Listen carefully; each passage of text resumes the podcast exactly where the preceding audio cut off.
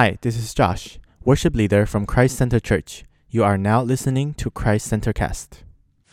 So I'd had in mind and had a different idea for what I would share as an introduction tonight, an attention getter. I wasn't certain about it, but I was pretty certain that that is what I was going to go with, at least until we started singing and worshiping the Lord tonight. And then it was like the Holy Spirit slapped me in the face, and I was like, okay, that's the direction that I need to go to begin the preaching of tonight's word.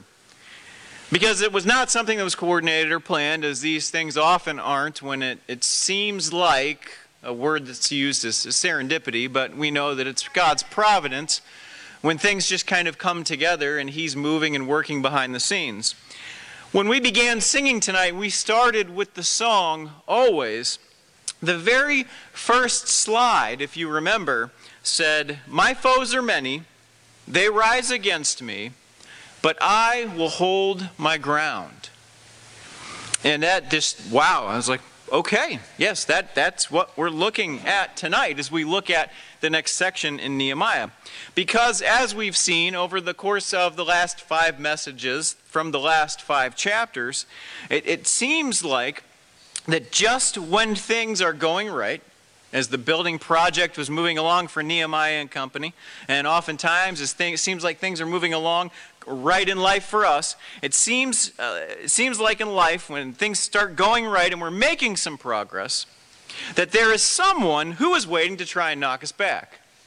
Without fail, right? We start getting some momentum, and then someone or something comes along and happens, and it's like, oh, and we have to figure out what to do. And as we've seen over the last few weeks in particular, that sometimes those threats, those things that can knock us back or attempt to take the wind out of our sails, are threats from the outside. They're outside circumstances or people that we may not even be closely connected to or familiar with. But then, as we saw last time, those threats can actually come from within. They can even be us if we're not careful. And still, other times, the threat is a direct attack to our face, to our person, or even to our character. So sometimes it's out there. It seems like in the ether, an attitude or something that's affecting what's going on around us. Sometimes it's people that are close to us. Sometimes it is someone who's directly in our face, who's trying to do something to sabotage us, to hold us back, to slow us down, or to get us off course as we try to see what God is doing in our lives and we try to follow Him. Well, this, excuse me, well, the same went for Nehemiah as he progressed through dealing with these various threats.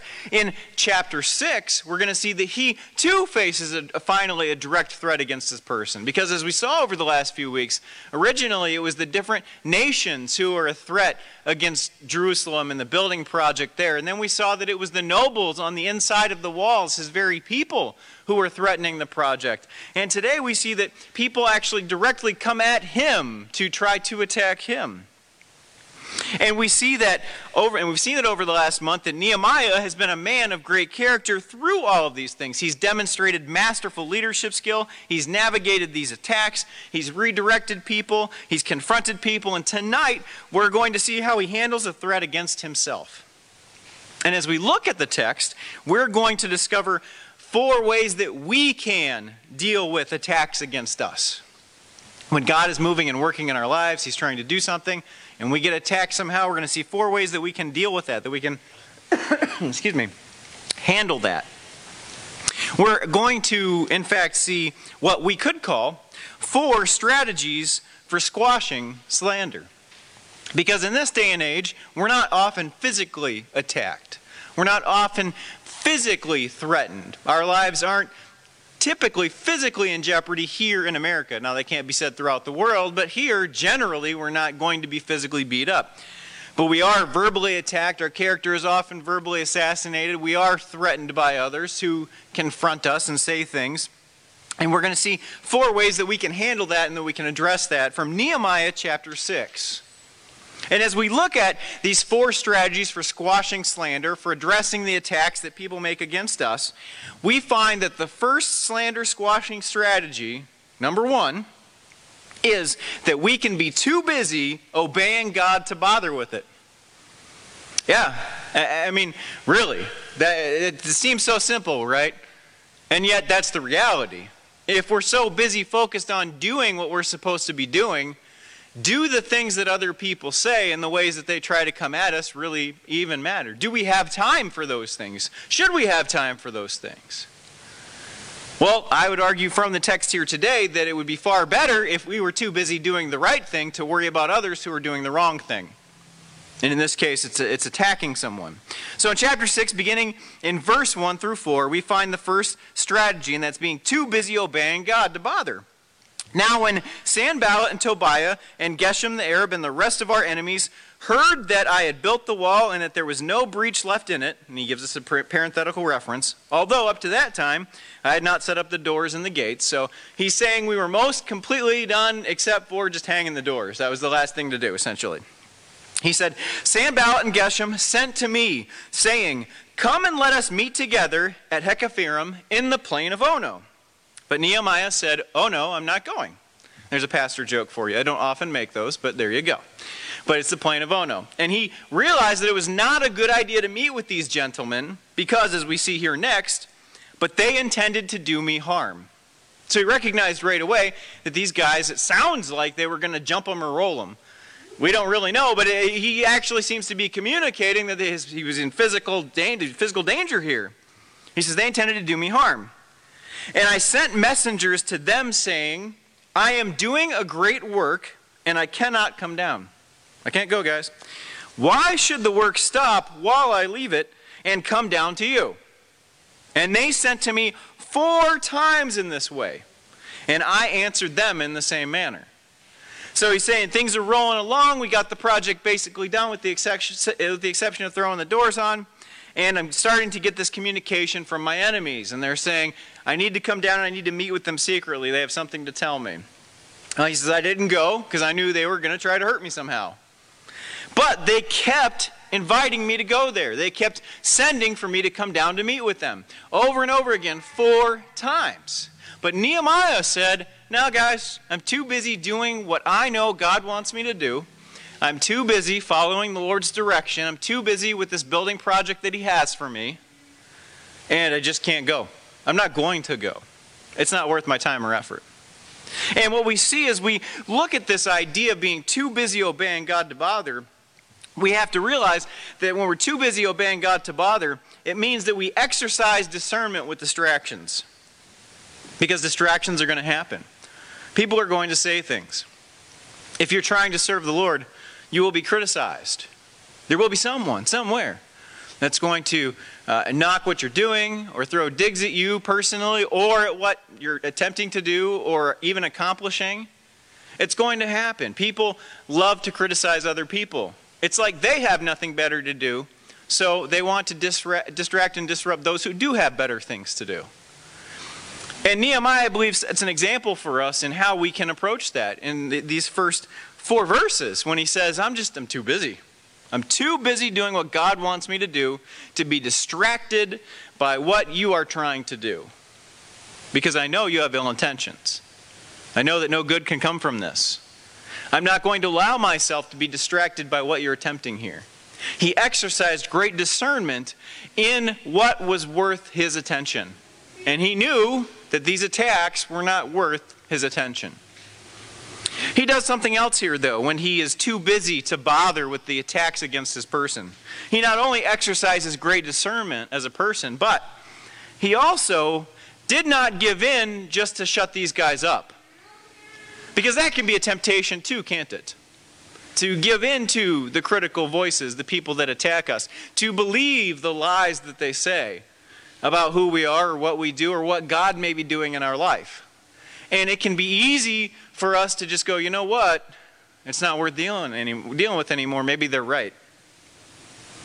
Maybe I should quit. Maybe I should just give up. Maybe this isn't what God wants me to do. There can be many voices, many times, that can uh, discourage us and try to disrupt what we're trying to accomplish for the Lord. But we can't give in to those voices. We can't just cave in order to stop them because there's always going to be someone else down the road who's going to attack us. It's just going to happen. Even if one person shuts up, someone will step in to fill that void because Satan and dark forces will see to that. But Nehemiah said, No, no. They sent to me four times in this way, over and over and over and over again, and I answered them in the same manner. Nehemiah recognized that there was far too much at stake for him to get distracted by the distractions and to give in and cave to his enemies who were trying to derail him and get the project off course. And God is trying to do something in your life right now, too. And whether that individual or person or entity is attacking you, however they are, they're trying to get you off course and distract you too. That may be a person in your life. That may be ideas in your own mind that you've heard from other people over the years and that you've allowed to uh, accumulate. And it may be an entire script in your mind that's holding you back from doing what God wants you to do. It, it could be something satanic. Because those voices are there too. There could be any number of voices or people or entities trying to distract you and derail you from what God wants you to do, from how He wants to work in your life, and what He wants to build in your life and through your life. And you have to make a choice about that. Nehemiah is a wonderful example of how you can just focus on what God wants you to do and block out all the other distractions and all the other nefarious things that are seeking to derail you and get you off course. So we see that the first strategy for squashing slander and dealing with attacks from other people and from the outside is uh, to be too busy to bother. First, that's the very first thing we can do.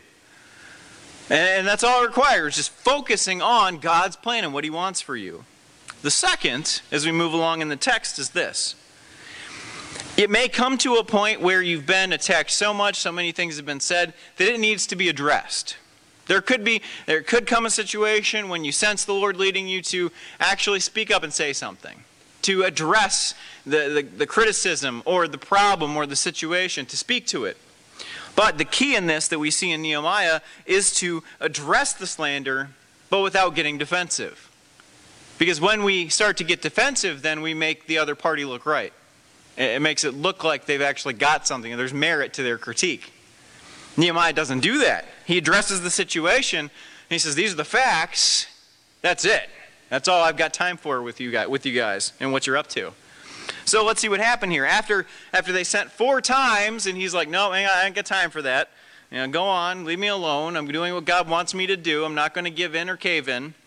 In verse 5, in the same way, Sanballat, for the fifth time, so he gets a little bit crafty here, this Sanballat. For the fifth time, he sent his servant to me with an open letter in his hand. Now, open letter is significant because at this, in this day and time, letters weren't sent openly, they were sealed for security so that not anybody could read them. But Sanballat, as part of his tricky strategy, wanted to leave the letter open so that everybody could read it and they could see what was going on there. Why? Because it was not factual, the contents of that letter.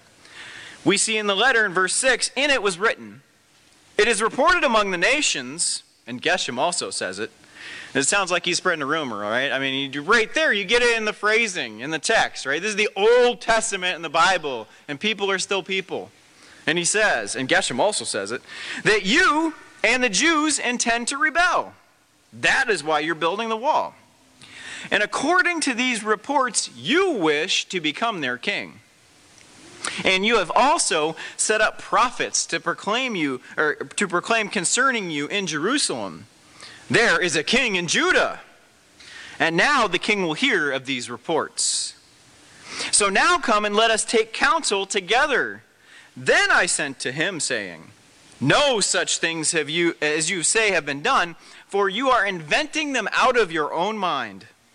For they all wanted to frighten us, thinking, Their hands will drop from the work, and it will not be done.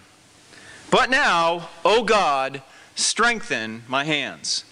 So on the fifth attempt, Sanballat sends his servant with the open letter to Nehemiah saying, Hey, we've heard that you're trying to build a kingdom there. That's, that's the purpose of the wall. So you can build your little domain and you can be king and you can rule over everyone. And you even, you've even got some prophets waiting in the wings who are going to proclaim that you are king of the nation. And he says, uh, and, and, it says in the letter, the true king will hear of this. So he's threatening Nehemiah that he's saying, we we know what's going on, we know what you're planning to do, and we're going to rat you out. When absolutely none of it is true. It's all a complete and total lie. but it's an elaborate lie, right? I mean, he, hits, he checks all the boxes on this one. And he then leads, and he buried the lead initially on this fifth attempt, and he said, So, given everything that you're reading in this letter, Nehemiah, how about we meet together so that we can roll you? And Nehemiah, of course, seeing through all this, he knows all of it's a lie, but rather than going into addressing all of the details about becoming king and the prophets waiting to proclaim him being king, he ignores all of that. He doesn't mess with any of the criticisms, any of the arguments, any of the details. He simply says, You're out of your mind. Everything you just said, you made up. That's it.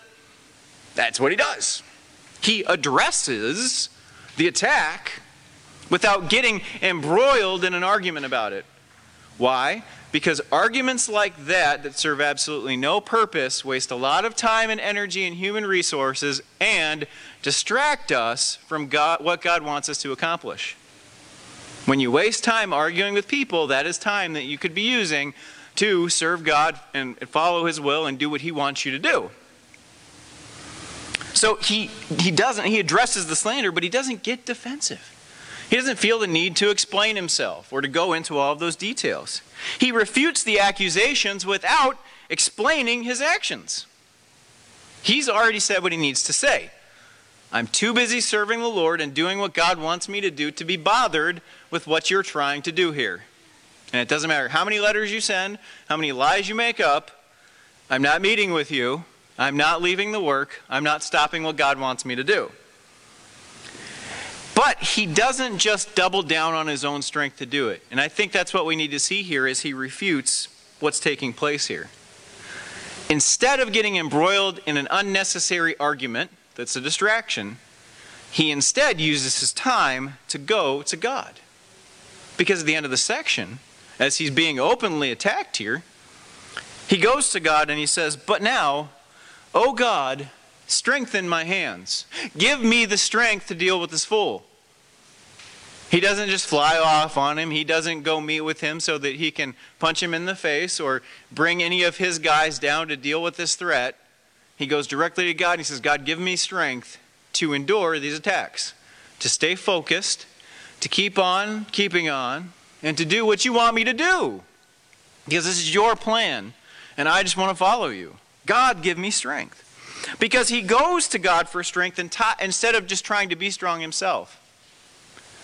Because we as people are tempted sometimes to try to be strong in our own right when we're attacked, when we're facing threats, we're being persecuted, we're being distracted or disrupted. We might want to prove that we're strong enough to take it. But true wisdom recognizes that God is bigger than any of our enemies. And that is where we get our strength to deal with the threats and the lies and the accusations and the mistruths and the things that seek to distract us. Our slander squashing strategy number two is to address the slander without getting defensive. Go to God with it. Be too busy in the first place, but if it's unavoidable, if something has to be said, say what needs to be said and just move along and keep going and doing what God wants you to do. Address it without explanation. You don't owe anyone an explanation, really, except for God. The third strategy that we see in the text is this. As we continue in the text, we see the third strategy, slander squash strategy number three, and what Nehemiah did here is he strove to be a person of integrity. So these attacks are coming against him. People are saying he's trying to set up his own kingdom, that he's got prophets waiting to declare his kingship. And Nehemiah just decides that he's going to be a man of integrity. Well, these guys up the ante even further. So they tried to get him to come down so that they could attack him. They tried to trick him into coming down to get him riled up so that he would come down and they could have that confrontation. He still doesn't give in or cave in. Now they try to threaten him, to appeal to his fear. And this is what we see when we, when we looked at that first song at the beginning of the service. My foes are many, they rise against me, but I will hold my ground. Verse 10. We see the third strategy here is to strive to be a person of integrity. Nehemiah says, Now when I went to the house of Shemaiah, the son of Delaiah, the son of Mehetabel, who was confined to his home, he said, Let us meet together in the house of God, within the temple. Let us close the door to the temple, for they are coming to kill you. They are coming to kill you by night. But I said, Should such a man as I run away? And what man such as I could go into the temple and live? I will not go in. And I understood and saw that God had not sent him, but he had pronounced the prophecy against me because Tobiah and Sanballat had hired him. For this purpose he was hired that I should be afraid and act in this way and sin and so they could give me a bad name in order to taunt me. Remember Tobiah and Sanballat, oh my God, according to these things that they did, and also the prophetess Noadiah and the rest of the prophets who wanted to make me afraid. So word gets back to Nehemiah that somebody had stated a prophecy concerning the attacks against him. And we don't know why this person was confined to their home. It could have been some kind of illness or injury or whatever. But Nehemiah goes to meet with him because he claims to have received a prophecy from God. When he gets there, we find that this guy says, Nehemiah, we need to go run and hide in the temple. And we're going to need to lock the doors. It's the most secure place here behind the walls because people are coming to kill you and they're coming to do it at night. And it, this is an attack on a couple fronts. One, Sanballat and Tobiah were hoping that he would run and hide in the temple and that it would actually make everyone else afraid and that they would question him as a leader running away and putting his own safety first. The second is this their hope was that he would run and hide in the temple and do something that was considered defiling. Because the temple itself, he had no right to be there. He wasn't a priest of any kind. He wasn't sanctified or, or, or, he hadn't performed any of the sacraments to be holy in there. And as a result, then, had he gone in there, he would have disobeyed God's law concerning people who went into the, the holy place in the temple. And it would have been a sin against God, as God had laid out in Scripture. So was, they were hoping that they would also discredit him spiritually as well. Nehemiah, of course, sees through this. And he says, There's no way that God would give you a prophecy telling me to sin against you, or to sin against him, rather. And uh, there's no way I'm going to run and hide. That's not what God wants me to do. He wants me to build. And he says, No, I'm not going to do it. He knew just by talking to this person that they were hired by Sanballat and Tobiah in order to uh, lie to attempt to disparage him and discredit his character. But Nehemiah said, I'm going to be a man of integrity. How could I do such a thing? How could I do something that is sinful like that? How could I run? Should such a man as I run away? And what man such as I could go into the temple and live? I will not go in.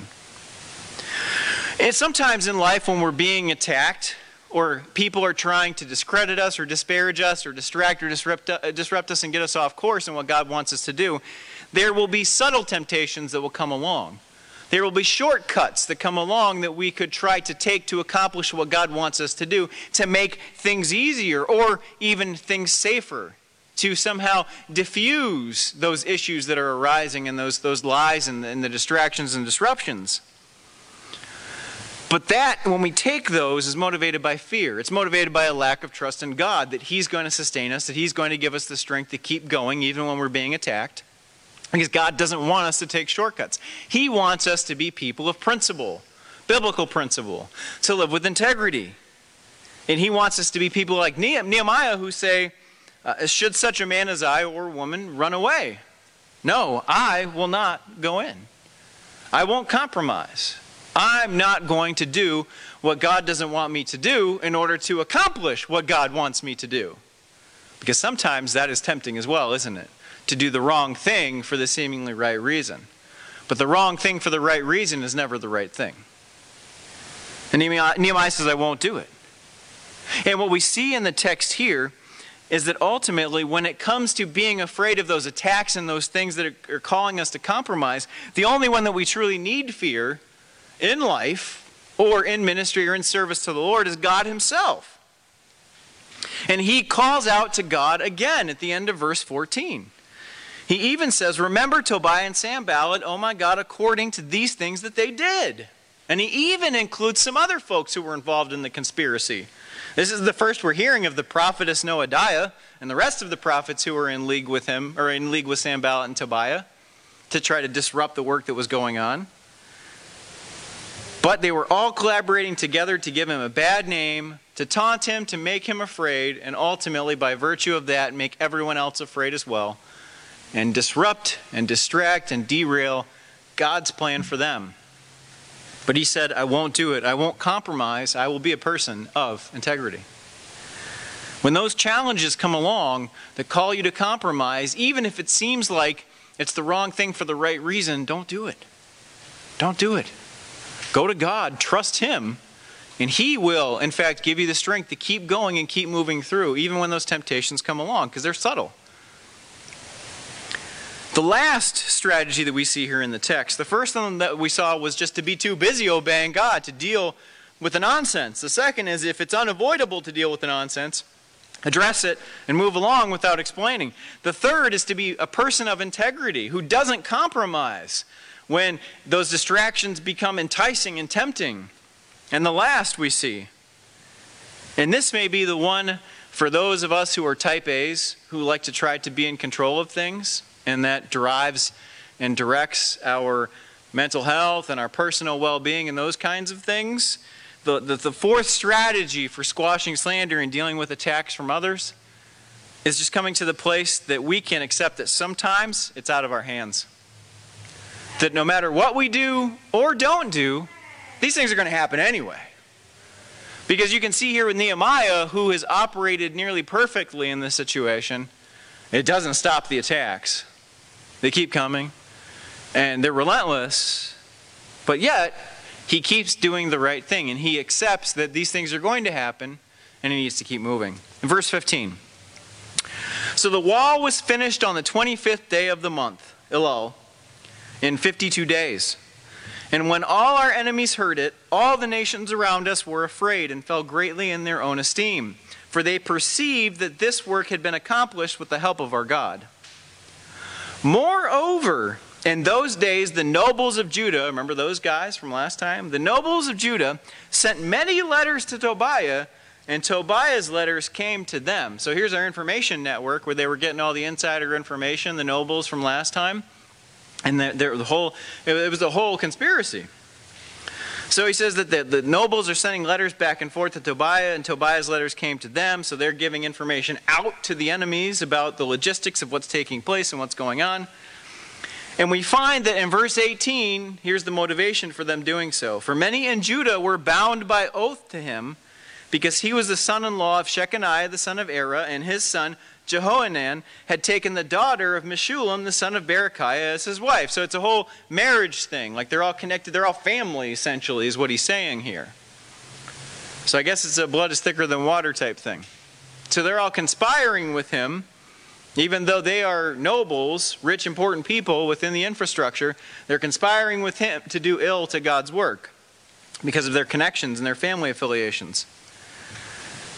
And they even went so far in verse 19, Nehemiah tells us that they spoke of his good deeds. So not only were they disparaging Nehemiah, but they were taking the time, these nobles, to talk up uh, Tobiah and what Tobiah was doing. So they were actually working against not only physically, but they were spreading discord among the people and talking about how great Tobiah was and how bad Nehemiah was.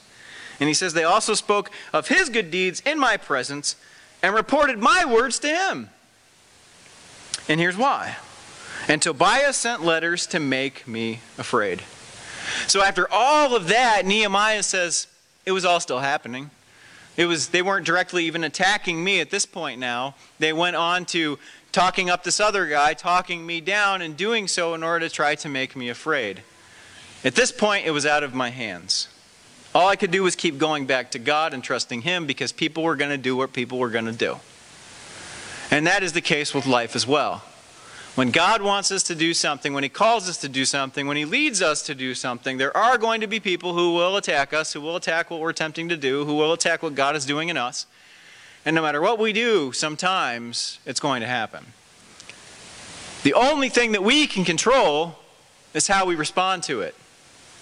The only thing that we can control is whether or not we go to God with it repeatedly and consistently, like Nehemiah does. And there is a sense in which we, at some point, have to come to terms with the fact that God is in control of both the good and the bad. And no matter how much we try to control it, we're not going to be able to. He can and He does, and we can trust Him with it. But if we keep trying to control our lives, if we keep trying to control other people, if we keep trying to control the things that they say and the things that they do against us, it's just going to lead, lead to distraction. And in some cases, real issues in our own personal lives mentally, psychologically, spiritually, emotionally because we're trying to control things that we weren't intended to control. Because God is in control of those things, not us. We have to come to terms with the fact that He controls the bad and the good. And we can't control anything that anyone else does. And once we come to grips with that, that's a very freeing thing. Because it's realizing that the outcome is the Lord's in what He calls us to do and leads us to do. And at the end of the day, as long as we're faithful with what He wants us to do and we're faithful in our relationship with Him and our relationship with others, then anything that does happen and all of the outcomes are His too. And that's a great place to be. So, how do we deal with the attacks from other people? when they try to disrupt and derail us from what God wants us to do and what He's trying to build in our lives. First, we have to be too busy obeying God to bother with it. Second, if we have to address it, we need to just address it according to the facts without getting defensive. Third, we have to be people who live as people of integrity in our service to the Lord and to others. And finally, we have to accept that most of it's just out of our hands anyway. That all we can do is what God calls us to do. And we have to trust Him with the rest. So, what do we learn from this text, these 19 verses in chapter 6? We learn that when God wants to build something, sometimes the obstacles and attacks are going to come at us directly. They're going to come at you directly and come at me directly. There will be people who will be standing by to watch you fail and may even try to actively help it along. But we just saw from the Bible, from the scriptures tonight, four strategies for squashing slander, for dealing with those attacks. And here's how we can practically implement them tonight. We need to stick to some things. The first thing that we need to do as we squash the slander in our lives is we have to stick to the plan. What God calls you to do, do it. Stick to His plan for what He wants you to do. Meditate daily on what God is trying to build into your life and make God your goal and your daily focus. Because if you're focused on what He wants you to do and focused on your relationship with Him, all of the rest of it doesn't really matter at the end of the day. You have to stick to the plan. Stick to the plan. The second thing that we can do, that we, the way we can practically apply this text tonight, is we can stick to the facts. When someone makes up lies about us or accuses us, or we're wrongly attacked and accused, we can stick to the facts. Notice I said wrongly, because sometimes in life when we're Christians and we sin and we make mistakes, and people say things about us, they, they might actually be right. But in cases where they're not, and it's a complete and total lie, and they're absolutely wrong, and there's no merit to their accusations, stick to the facts. If you're wrongly accused and attacked, address it, but don't explain it. I think it's interesting that when Jesus was attacked, he didn't get into arguments with his false, false accusers either. He stuck to the Word of God. And anytime there were criticisms and things, he went right to the Scriptures and he said, This is what this says. This is what this says. And in some cases, toward the end of his life, when people accused him of things, he didn't say anything at all. Uh, I think there's something to be said for that that we can learn from that. Stick to the facts when we're wrongly accused and attacked. So we stick to the plan, we stick to the facts, we stick to the principles, the principles of God's Word, living as people of integrity. Refuse to give in to fear and make compromises or take shortcuts. The only one we really need to fear in life is God. Matthew tells us that. He says, Don't fear the one that can destroy the body, fear the one that can destroy the very soul. There's no mortal on earth that we have to be truly afraid of. The only one we need truly fear is God, the one whom we actually harm and threaten when we take compromises and make or make compromises and take shortcuts. So stick to the principles. And then lastly, stick to the one in control of it all. We have no control over the thoughts, words, and deeds of others, but we can trust the one who does. And it starts with trusting the Lord for salvation. Because the reality of the situation is if you want the Lord on your side, that only happens through his son, Jesus Christ. Because we're told in Scripture that if we don't know Jesus as our Savior, that we're an enemy of God, and none of this is really relevant anyway.